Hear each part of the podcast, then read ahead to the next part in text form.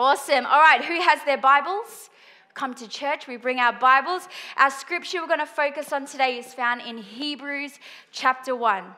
Hebrews chapter 1, verse 1. Now, Paul, who wrote the book of Hebrews, gives us a definition on what faith is in this verse.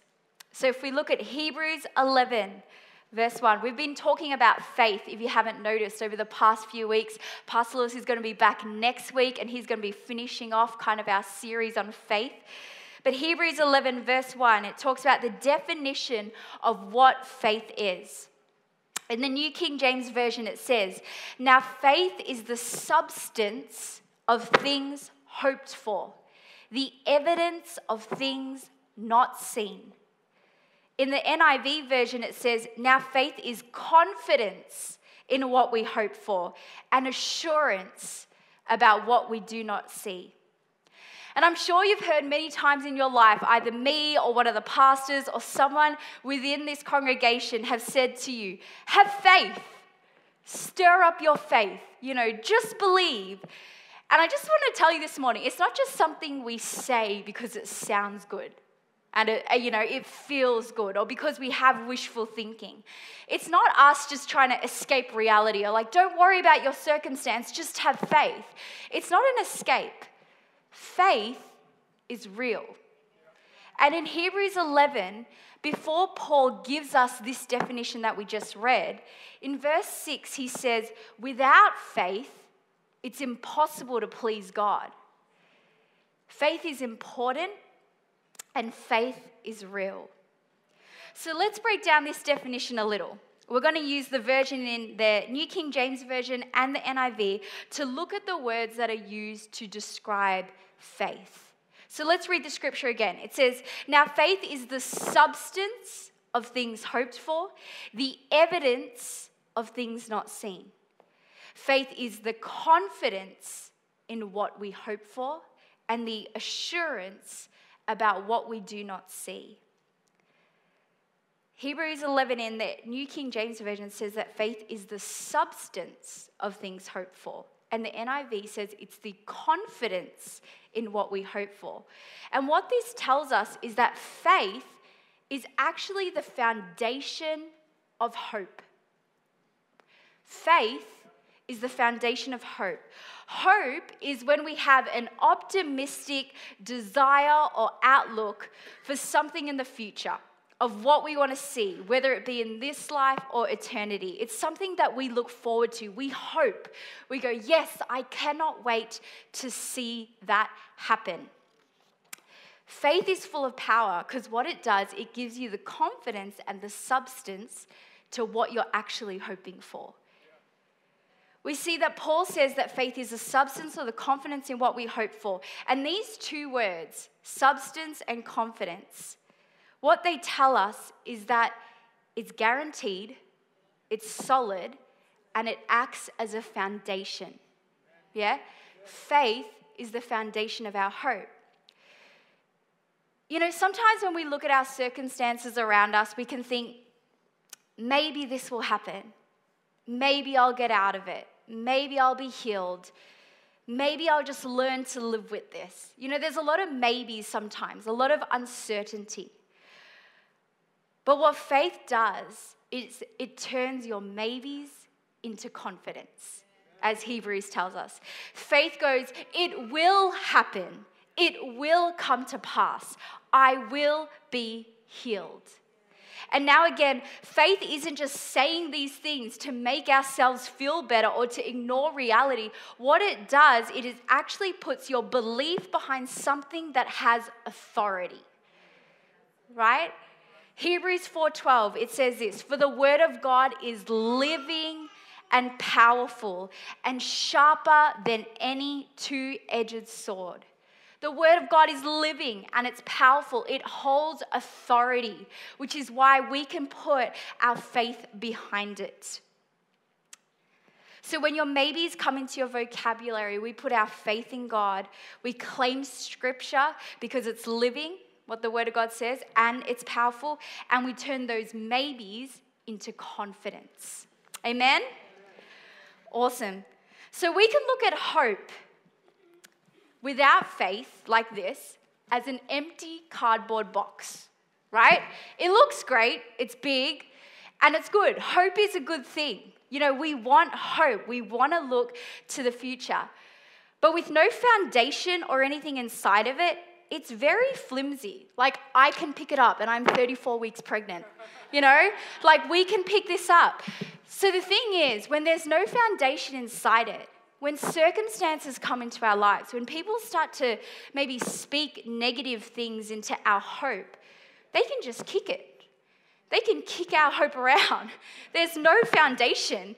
We can, they can start to move it around, things can start to, and this is where our maybes kind of fall into place. Hope without a solid foundation is hollow, it's not sturdy. But what faith is, it's sturdy. It's solid. I'm not going to pick this up because it would not be good for me, as the doctors would say. But it's heavy, it's confident, it's solid. And the incredible thing is, is that when we put faith as the foundation of our hope, nobody can move this. Nobody can do, like, push me around. Whatever people say to, about my hope, we've just lost the faith sign, but it's okay. Whatever anyone says about, oh, maybe, are you sure that's going to happen? No. As soon as faith becomes my foundation of my hope, it is confident, it has substance. Faith is the foundation of our hope. Amen? Hebrews 11 goes on to say that faith is also the evidence of things not seen. And it's also the assurance about what we do not see. The words evidence and assurance in Hebrews 11, verse 1, Hebrews 11, verse 1, gives us encouragement in the certainty and the proof that faith is real. We actually have evidence and assurance before we even see the outcome. And that is what faith is. Faith occurs when we do not see, which is a very backwards thinking, which I love, which God always challenges us with. Faith occurs when we do not see, when we can't see what's in front of us, when we can't see the outcome yet. But faith is what we use to keep us strengthened and to keep us going. You know, in, in our lives, usually when a significant thing happens, maybe a change in circumstance, or we start a new year, um, we want to believe for something. It always starts with a promise, a word from God, an encouragement. And you know, this start point is always full of hope. And we start the beginning of our journey with a start. This is when you receive a word from God you receive encouragement. You open up your Bible, you receive maybe a word for the year, and you go, God will come through for me. The word of God says that He will provide for all my needs. Maybe it's the start where God says, you know, this is the year that I'm going to provide for you. You're going to get your own house. You know, maybe for example, this is the year that you're going to see breakthrough in your health. This is the year that you're going to have open doors in your job. The start is always when God gives us that word of encouragement. And this is a good place to be. We love this, right? When God gives us that prophetic word, when He gives us that encouragement, we feel revived in our spirit. We're like, yes, we can do this. This is the start of the journey. Now, the finish, which is all the way down here, is also an incredible place to be. This is when we see the outcome of that start. God said, Hey, I will do this for you. I will come through, the, through in this area for you. You will see breakthrough. The finish is where we see this outcome. And again, we love to be here. We want to be here now, right, church? We want to be at the finish line. This is a good place to be. But this middle bit, from the start to the finish, this is the bit that's hard. This is the bit that between the start and the finish, it's the tough part, it's the in between. But can I tell you this morning, this is where faith is built. This is where faith kicks in. This is where faith is needed. It's where faith gives you the solid foundation for what you are hoping for in this middle journey. Faith is in the middle. So, this morning, Josh and I, we're going to be taking you through two stories in the Bible that are actually mentioned in Hebrews 11 as well, just right after the definitions that we read about faith. We're going to be looking at the stories of Noah and Moses. We're going to look at their start, the promise that God gave them. We're going to look at their finish line. But what we're going to look at and really focus on is their middle journey and how their faith got them through. Amen? Let's do this. All right, so let's start with Noah. Hebrews 11, verse 7. Hebrews 11, verse 7. It says this By faith, Noah, being divinely warned of things not yet seen, moved with godly fear, he prepared an ark for the saving of his household, by which he condemned the world and became heir of the righteous, which is according to faith. So we're talking about Noah here. Genesis chapter 6 is actually where the story of Noah starts. Um, and I'm just going to give you a really quick recap for those of you who are not super familiar with the story of Noah. But Noah, if you don't know, is a big ark with animals inside it and a flood. So let me give you a quick recap. In Genesis chapter 6, verse 5, as people begin to multiply on earth, God actually sees wickedness in everyone on earth and saw that their hearts were evil. In Genesis 6, verse 7, so the Lord says that He's going to destroy all the men on the face of the earth. He goes, I'm just going to wipe out this human race that I've made because everybody's hearts are evil. But God has grace upon Noah so what God does in Genesis 6:13 is he tells Noah of his plan on what he's going to do. He says to Noah, "I'm going to allow a flood to come to destroy all of mankind, to destroy everything on earth." But in Genesis 6:18, he says to Noah this, "But I will establish my covenant with you, and you shall go into the ark you, your sons, and your wife, and your sons' wives with you, so your whole family. He establishes a covenant with Noah to say, I'm going to save your family. And this is where we see Noah's start. This is his promise from God. He gives him a promise that you will be safe from the floodwaters and I will save your family. This is in his encouragement. God says, I am going to destroy the earth. Disaster is going to come upon the land. But Noah, I will save you. I will save your family. This is Noah's start. Now let's look at Noah's middle journey between his start, where God says, I'm going to save you from this flood, and his finish, which is the flood actually happening. Hebrews 11, verse 7, it says, By faith, by faith, Noah, being divinely warned of things not yet seen, we haven't seen the flood yet, but God has warned him of it, moved with godly fear, prepared an ark for the saving of his household.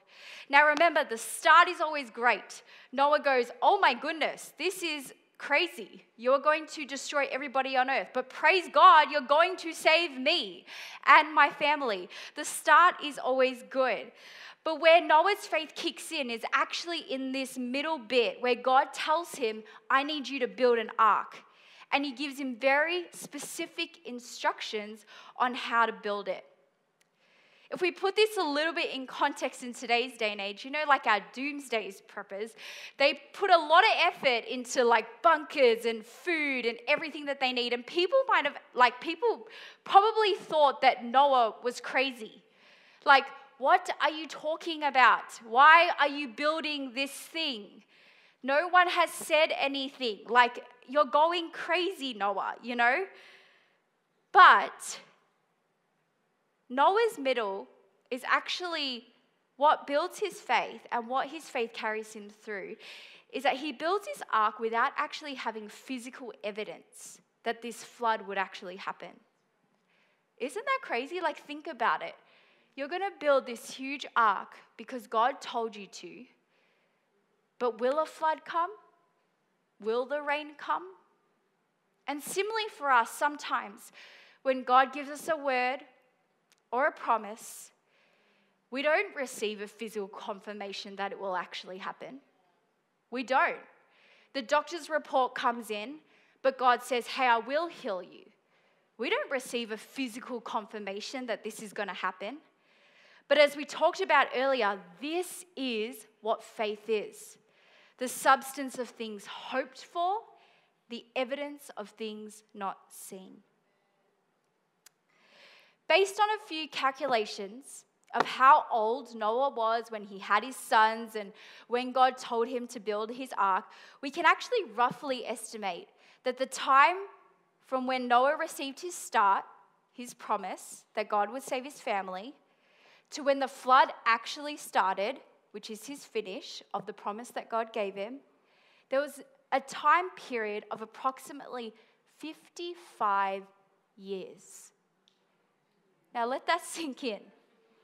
55 years. And this is approximate, like it could be between 55 to 75, you know, when we kind of do the maths with things. But 55 years. And during this time frame in Genesis 6:15, God gives Noah specific instructions on how to build this ark and specific instructions as well on what animals to gather inside it. But for a minimum of 55 years, Noah was to solely focus on building the ark. This is a very long middle, right? Like, if you would agree with me, like for me to walk to the start to the finish, 55 years is a very long middle. And it was not only long, but it was hard work. Building an ark, I, I can't say from experience, but it sounds like hard work. And again, what if the rain didn't come? What if there was no flood? I've just dedicated my life for 55 years based on a promise at the start that God gave me. So, even for your life, maybe you've held on to a word or a promise from God that you've received at the start to have your own home, to get a new job, for healing, for breakthrough and you've held on to that promise. But months have gone by, the middle is long, years have gone by, and it's been hard work. It's hard work to save up for a house. It's hard work being stuck in the same position at work. It's hard work battling with a disease. But sometimes in our journey of faith, like Noah, it's hard work, and we're forced to go slow the middle can be slow. 55 years is slow. I don't know how to put this in. There we go. We've got it. It's slow. Josh might need to fix that later on, but it's okay. it's slow. And being told to slow down is frustrating. No one likes slow. We like the race from the start to the finish. It's fast, it's done, we're there. But a lot of the time, our middle is slow. It doesn't make sense, it's impractical, it's illogical. And if God sometimes gives you that start, that promise, you go, God, if you've given it to me, why can't I just have it now? Why can't you just give it to me now? Why do I have to go slow? Why do I have to go through this middle journey? But the incredible thing is that the middle part is hard, it's long, it's not always pleasant, but this part, this middle bit, is where our character is built. It's where we become more like Christ, and it's where our faith is strengthened. So, even though these are our favorite parts start, finish the middle is actually the most important part in building who you are in Christ and setting you up for the rest of your life. I've been through these, a few of these cycles, as I'm sure many of you will and will continue to do so. You receive a start, a promise, you go through a middle, and you reach your finish line. Now, a lot of you guys within the church maybe have seen me grow up um, from when I started coming to church in grade five and seeing where I am now. But I would love to just give you a little bit of an insight into my journey as well, into my start, my middle, and my finish. Um, but when I was in year seven, I started coming here in grade five. This has been my home church, and I absolutely love this church. But God spoke to me very clearly at the age of 12, 12 years old, where I received my start my word from God, my promise from God. And he said, Hey, Aileen, you're going to be in full time ministry. You're going to dedicate your life to the church of God. You're going to serve God. Um, and this is what you're going to do for the rest of your life. And as a 12 year old, I probably didn't fully understand the reality of that. I was probably a little bit naive to it, but I was excited. I was like, God has given me a word. This is going to be good. And I was encouraged and passionate about it. Now, I am not a naturally patient person. Unfortunately for my husband, please pray for him. And I am praying in patience every day. So when I'm excited about something, I want it like now. Like, do I get it tomorrow? Like when I buy someone a present, I'm like, I bought you a present. Do you want to open it now? You know, like I'm one of those people, not like a, you have to wait a month to your birthday. I want to tell you what it is. You know, so already with God, as a 12 year old, I'm like, what should I do? What should I do, God? What do you want me to do? You know, and through this middle process, He gives me very specific instructions. Very similar to how he gave Noah very spe- specific instructions on how to build the ark. If you read through in Genesis, he gives him very specific instructions. So, my first instruction finish high school and do well in it. So I said, okay, tick. I can do that. This is done. Six years down, high school is done. And like I, I found myself, like many others, going, okay, what's next? What do we do after high school? And I said to God, okay, should I go to Bible college? Because this is the logical thing to do. You know, if you want to be in full time ministry, you go to Bible college, you do these things. Is this what I should do? Um, and God goes, you're going to go to university. And I said, okay, cool. My next instruction go to university, do a degree in psychology. And I know that it seems a little bit roundabout, but I was very sure about the instruction that God had given me. And we said, all right, check. Three years went down. We went to university. Now, from my starting point, this is nine years had passed. Okay? Nine years had passed from finishing high school, doing university, but knowing the start that God had given me.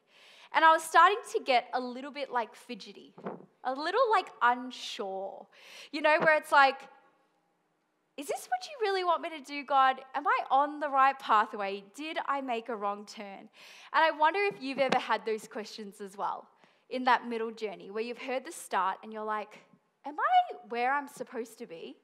Is this getting me to my finish line? Am I in the will of God? And my hope started getting a little hollow. And I was wondering as well, I wonder if Noah ever thought, 55 years, is this flood going to come? Is the rain going to come? It's been a very long time. But anyway, after university, I started working full time in accounts, and I was in that company for about five years. And from my start to now, 14 years had passed. Okay, 14 years had passed. And I used to say to God, Why did you tell me the plan so early? Like, I'm an impatient person. So, why at 12 years old did you tell me? Like, maybe you could have told me a little bit later on in life so, you know, I wasn't so like stirred up and passionate about it and things like that. But I'm like, why? You know? But the thing is, the middle is slow. I had studied really hard in high school, studied hard in university, followed God's instruction, and I was still here with no sign of my finish line. Not even a glimpse of like, how would this happen? So, what do you do in the slow? What do you do? What do you do in this middle part, in the slow? Our natural inclination is to hurry it up, right? To speed up the process ourselves, to take control and go, okay, this is taking too long, so maybe I'll just get things moving and go in the logical way that it should go. I could have just jumped to Bible college. I could have just applied for jobs at different churches. I could have done that. And for you, it may be that you just want to force a door open. Just go, I'm just going to make this happen because it's taking a little bit too long. Or you want to speed up the process and move before He's actually told you to go. But God wants us to keep trusting in Him, to keep putting our faith in Him, even if it's slower than we would like. I'd love for us to turn to Psalm 46, verse 10. Psalm 46, verse 10 says, Be still, this first part, be still and know that I am God. Be still and know that I am God. It doesn't say be anxious, be worried, or be impatient. It says be still. And I think sometimes as human beings, we're sometimes a bit like control freaks. Like we just want to be in control. We want to know how our life is going to turn out. We'll do anything to make it happen. We want to know what's going to happen next, what we're going to do next. And sometimes, if I'm being honest, we choose to be impatient. We choose to pick up the worry about, but what if I don't get there? What if, what if this doesn't happen? We choose to do that. But God says to be still and know that I am God. A few scriptures Philippians 4, verse 6 says, Do not be anxious about anything, but in every situation, by prayer and petition with thanksgiving, present your requests to God. Matthew 6 25 tells us, Therefore I tell you, do not worry about your life, what you will eat or what you will drink, or about your body, what you will wear. Is not life more than food and body more than clothes?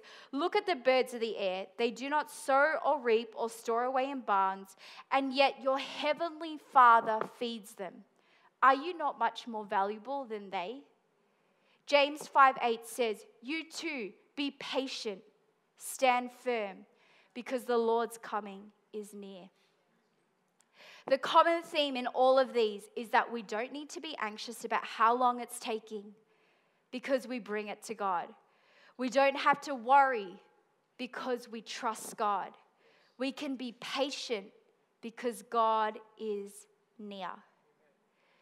When we're anxious and when we're worried, we start like walking to and fro, you know, in this middle line, in this middle journey. We start going, when will it happen? How will it happen? All these questions start to come into our mind. Why haven't I seen it yet? God, why haven't you come through? All the maybes, our, our hope starts to get a little bit hollow. All these things start to come through. We start pacing up and down. But Psalm 46:10 says, "But when we are still, when we are simply putting all of our faith, all of our trust in God, He will come through and we find peace there. Still means not moving, not hurrying, not worrying. Still is being still and knowing that He is God. This verse is actually it's not actually two commands. It's not be still and then you will know God. It's one command with a result. When we're still, we will know. When we're still, one command, one result. When we're still, we will know that He is God. Because the incredible thing is that when we are still and we put our full trust and our faith in God, we know that when we get to that finish line, without a doubt, it was God. It had to be God. We did not manipulate the situation, we did not force open doors. We could see that God did it. And if God did it, there is no doubt in his faithfulness and his fulfilled promise that we received at the start. So, can I just say the amount of lessons that I learnt in this middle, slow, period was irreplaceable. The surrender and trust that I learnt in this season could not have built me without it. I would not be who I am without this process. So, the middle bit, it's hard work. It's long and it's slow. For Noah, building an ark, waiting 55 years for a flood God said would come is a long time to be persistent and consistent with a somewhat uncertain outcome. But you know what it says in Genesis 6, verse 22? He says, But thus Noah did according to all that God commanded, so he did. The NIV version says Noah did everything just as God commanded him. And that is an incredible, inspiring, encouraging faith, man of faith to look up to. He did it. He did exactly what commanded God what God commanded him to do, even though it took 55 years. And I just want to tell you today, I'm here today. Look where I am today. I am walking in the will of God that He has for my life because I went through the middle process and I saw the faithfulness of God. I saw my trust in God come through, and we get to be here. The hard work paid off. The patience gave me perfect timing because of who He is and who I put my faith in. He put, Noah put his faith as the foundation of his hope. He made it strong, he made it sturdy. So, whatever you're believing God for, whatever your start is, can I encourage you this morning that your hard work, your persistence, your determination, it will reap a reward. You will get to your finish line. Don't rush the slow process. This is important, and it's where we need to be. Noah saw his finish line. Noah was 600 years old when the flood came. 55 years later, what God told him at the start, it came to pass. But the incredible thing is that we got to see a man of faith within the 55 years in this middle journey. Your finish line will come, but this middle part is so important. So let's learn from Noah. Let's be encouraged that faith is in the middle. Amen? All right, we're going to hear about Moses next. All right. We are going to get through this, guys. We'll be okay. Okay, so Moses' journey is a little bit different. And the reason his journey is different is because Moses always heard from God. You got to understand that his initial start at the promise, what happened was Moses actually hears God from a burning bush that did not burn up. Like that, that's impossible. Right? It doesn't happen in real life except it did to Moses. And so, so Moses sees this burning bush. God talks to him. God says, Hey, get your stuff, throw it on the ground, turns into a snake. Okay, Moses, go save the Israelites. Okay, so he goes to Egypt. And, and God's just talking to him this entire time. He's saying, You know what? Plague, send the frogs. Okay, frogs. Make the water turn to blood. Okay. And so all these crazy things are happening in Moses' life. And so Moses never had a problem knowing whether it was God. Never. His entire, he, he was close with God. He had a friendship with God. The Bible says that he spoke to God face to face. And so there was actually zero doubt in Moses' mind that God had called him, that God had purposed him, that God had given him very clear instructions. Because as soon as God told Moses to do something, he did it, and then God would tell him something else. Right? This is the guy who's probably seen more miracles, more signs and wonders, more evidence of God's reality than anybody that has ever lived. Because he's seen it with his own eyes again and again and again. God was faithful every single time. This was not like Noah where he had to wait. No, God was like, hey, you should part the Red Sea. Okay, stick, boom. Like, like it was instant, right? God's doing all these things instantly. But, but what I want to focus on, Moses' middle part, is in Numbers chapter 20, right? Numbers chapter 20. And I encourage you to read that for you on your own because it's, it's you know, a, a great passage of scripture. But Numbers chapter 20, to summarize, what's happening is Moses has led the Israelites to the desert of Zin, right, with a Z. And he has come to this desert because his sister Miriam has died. And so they're actually in that desert to bury her. And so, so he brings the Israelites, I mean, you know, by now, like maybe three million people, all to this desert. and they go, We're going to bury Moses' sister. So they have this burial, it's all very nice. But here's the thing about deserts it's a desert. Deserts have no water. Now, the Israelites, for the longest time, have been living off manna, which is, again, as if you don't believe in God's faithfulness when every morning there's food at your door. But, but they, they are now in the desert and there is no water. And so they go to Moses, like, Moses, we're going to die. There's no water. What are you going to do about it? And so, now, okay, bit of context. This is not the first time this has happened right? There has been a time before this, years ago, when they were also th- going through another desert, and the Israelites are saying, Hey, Moses, uh, there's no water, we're going to die, bring us back to Egypt. I'd rather be a slave with water than free and thirsty. And, and so Moses talks to God, and God says, Hey, Moses, grab your stick. He grabs his staff, hit the rock twice, tuk, tuk. water comes out, and, and the Israelites drink. I mean, this is not like a tap. Like, Three million people, including animals, drinking water. You're not talking about tap and then a little trickle comes out. Like you're talking somehow a giant lake just appears out of nowhere, right? For three million people. Because, and, and so the Israelites have seen this, Moses has seen this, but in this chapter, in Numbers chapter 20, they get to this desert. The Israelites are thirsty. And God says to Moses, Hey, see that rock over there? And Moses like, I've seen this trick before, I did this last time. It's like, no, no, no, no, no. Don't hit it. Speak to the rock. And, and so Moses is like, now, you got to think. Moses' sister has just died. The people are complaining again for, I don't know, maybe the 30th year of their life. Like, like this is not a great place. They're in a desert sisters died, people are complaining. Maybe it was the, the, the, last straw that broke the camel's back. But Moses gets frustrated. Maybe he's angry. Maybe he's disappointed. I don't know what's going on in his mind. But something is happening that he takes, instead of speaking to the rock, he takes his staff and he hits it. And when he hits it, see, God is so good. God is so faithful, especially to Moses, it was so quick. Water came out anyway, right? He hits it, water comes out, and the people are like, oh, yay, thank you, Moses. Um, but, but Moses does this thing. He, he, he hits this rock. Now, you know, side note for another preaching lesson, but I thought it was a really cool insight.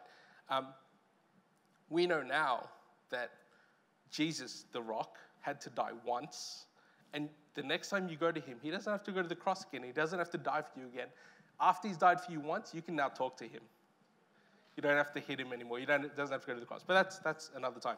Um, but, but so what happens is that Moses hits this rock, water comes out, and Numbers chapter 20, verse 12, God says to Moses, Because you did not trust in me enough to honor me as holy in the sight of the Israelites, you will not bring this community into the land I give them. What is going on?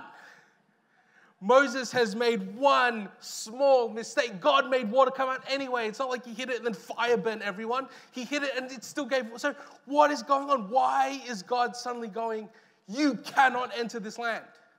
Like, like is it just me or does that seem so unfair? Does that seem like Moses, who was faithful for years and years and years, did all these incredible things for God? He meets with God face to face, and suddenly he makes one little mistake after his sister has been buried and God's like, You're done. What, what do you do? What do you do? God has just told Moses that his journey is done. He's not going slow. I'm fixing the sign now. He's told to stop. Moses was on this incredible journey. It's like the finish line is the promised land. And God, you are now telling me I'm done? Like I, I made one mistake and now I'm, I'm done? And I don't know whether you've been in this situation where have you ever felt like your journey is suddenly stopped? Some crazy thing has happened. Maybe, like Moses, you made a mistake. And it's, it's not an on purpose mistake. It's not this big grievance that has now, you know, caused catastrophe. It's just you made a mistake. And suddenly, it's like, stop, you're done. Because Moses is now in this situation. He now has a choice to make. God has said, You are not going to, to walk into this promised land, but I still want you to lead them there. What are you going to do? See, the, the, the easy thing for Moses to assume is God lied to me. What he said at the start, that was lie. That was he, false promises, false hope. What is this, God? You tricked me into doing this. I'll never see the promised land. And you lied to me at the start. And, and it's so easy to fall into that, that pattern of thinking, thinking that God did not come through. He is not faithful. Here's my question for you this morning. When you see a stop in your journey, and you ask yourself this question Is God still faithful? Is God still faithful? Because when we read the promises that, that God gave Moses specifically, he actually says this He says, Moses, I want you to set the Israelites free from Egypt and lead them to the promised land. He didn't say, I want you to set the, the, the Israelites free from Egypt and then walk with them into the promised land. He said, lead them to the promised land. Now, I, I, I know you're thinking how manipulative God is tricking people. He's trying to, you know, loophole, I found it. But he, here's what I want to get, get, get across, and, and we'll finish soon. Do you know that God's plan for your life is bigger than you? Whatever God calls you to do, it's not just about you. Whatever purpose God has for your life, it's bigger than what you are going to see while you're alive. And so for Moses, what he had to understand and what he did understand is that God's calling for his life wasn't just about him being happy, being, oh, yeah, look at me, I did all these things and I made it and I'm in the problem. No, it was always bigger than his own life. And so Moses knew that his, his role in this journey wasn't just for him to feel satisfied, it was so that he could literally lead the Israelites out of Egypt. And he would get to this point. See, he, he would reach the stop, and God would say, You're not entering. He's like, That's okay, because my purpose is not to enter. And he brings the Israelites, and he says, I'm not going to walk in there, but you go. I'm not going to make it. I'm not going to see it for myself. But this new generation, this, this sinless generation that, that didn't rebel, that didn't, you go. Because God's plan is bigger than me. Because I don't need to see the land and walk into it for myself for me to know that God is still faithful, that God will still fulfill what He wants to do on the earth. So we're, we're going to finish real soon, right? In Hebrews chapter 11, what we read about all these stories is that the scripture actually says that none of these people saw the, the fullness of God's promise. None of them. Not a single one of these faithful people, these people who had big promises and, and big callings and big purposes, not a single one of them saw the fullness of God's promise. And the reason is this because not a single one of them knew that it was all about Jesus. Not a single one knew that it was all about Jesus. When it talks about Abraham, he thought, I'm just going to have a kid. This is the promise. God, you said I'm going to have a child, maybe 10 children, maybe grandchildren. He didn't know that Jesus was coming through his line. When you see Moses, he's thinking, yeah, I'm just going to lead these people so they're free and not. He didn't realize that it was to establish the nation of Israel through which Jesus would come so that he could save the earth. You know, you know when Abraham, I'm just going to jump to Abraham for a sec. You know, God promises Abraham and he says, you're going to be the father of many nations. You are going to have offspring, as many as the stars in the sky, as the sand in the seashore. Abraham and Sarah were infertile. They could not have children. And eventually, at 100 years old, when they had one, you've got to think about Abraham. He's thinking, oh, okay, I guess, I guess he will have children, and eventually there might be 50, 100, 1,000. Yeah, that, that's pretty good, I guess. That's not stars in the sky. That's not sands in the seashore. God's just exaggerating, He's making a big deal out of things that aren't real. But what Abraham didn't realize is that God was talking about Jesus. Is that that through his lineage would come Jesus. It wasn't just about the Israelites. Because through Jesus would come every single Christian that has ever lived and every single Christian that is yet to encounter God. And that is billions and billions and billions of people. Because Abraham trusted in God, because Abraham put his faith in God, we, we are here today celebrating who Jesus is. Hebrews chapter 11, it says, faith is the confidence of in, what we, it says that faith is confidence in what we hope for and assurance of what we do not see. New King James is the evidence. See, the great thing about faith or evidence, pretend this is on, is that evidence usually is after the fact, right? Evidence is like something has happened, a crime has happened. You collect the evidence, you see what is left behind. And so this is very backwards because it's saying that this is evidence of what you have not seen. That faith is the evidence, it comes before the fact. It's weird, it's backwards, as scripture usually is. But here's the thing when you see something solid, right? When you see that it has structure, that it can't be moved, that it's it, has got, you know, yeah, there's something, yeah, something strong about it.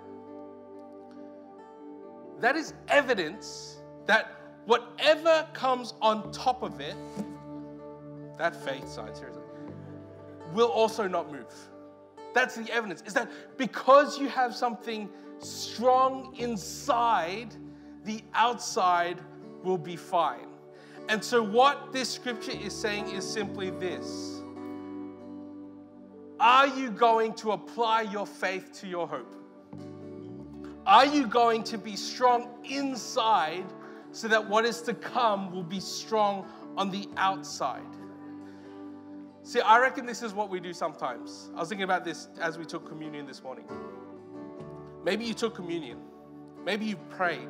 Maybe you've come to Jesus time and time again and nothing's changed. The first thing we think is, well, it doesn't work then.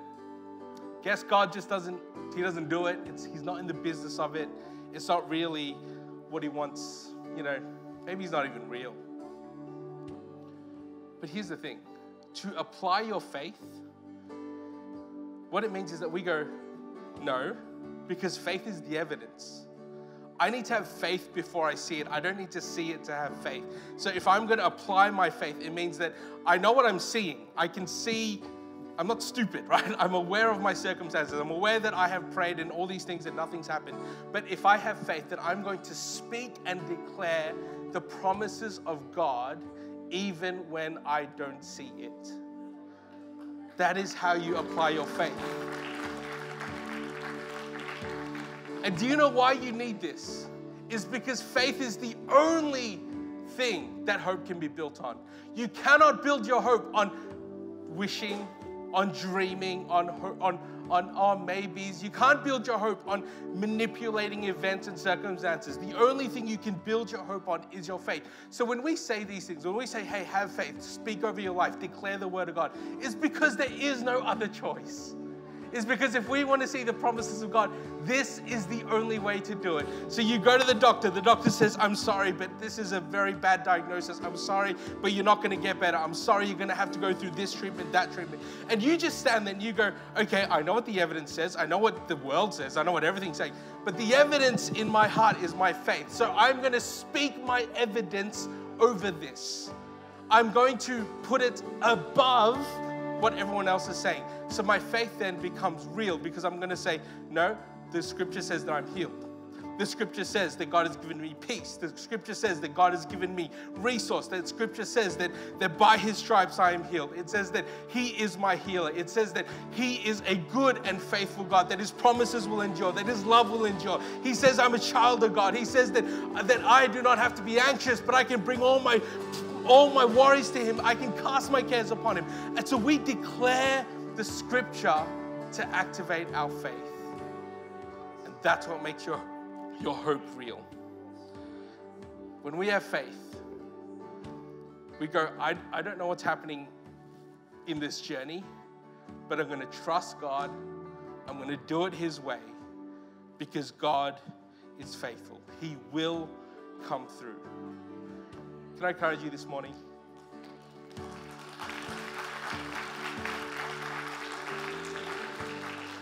God will come through for you.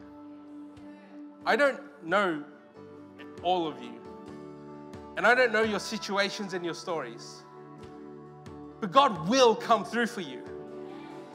He will. He will. Some of you, for, for 15 years, 20 years, struggling, God will come through for you. It's taken a long time. God will. You're seeing stop signs all over. God will come through for you because He is faithful, because He loves you. It doesn't matter how low and dark things are, God will come through for you. Let's stand this morning.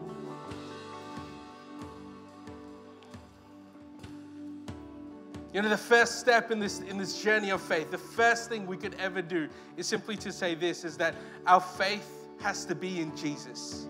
It can't be in anything else. It can't be in any other God, any other idol, any other circumstance, any other wish or hope or dream. It has to be in Jesus. He is the foundation of our faith. So you got your hope and your, you know, so I don't have a third box, but you got your hope, you got your faith, and imagine inside is Jesus.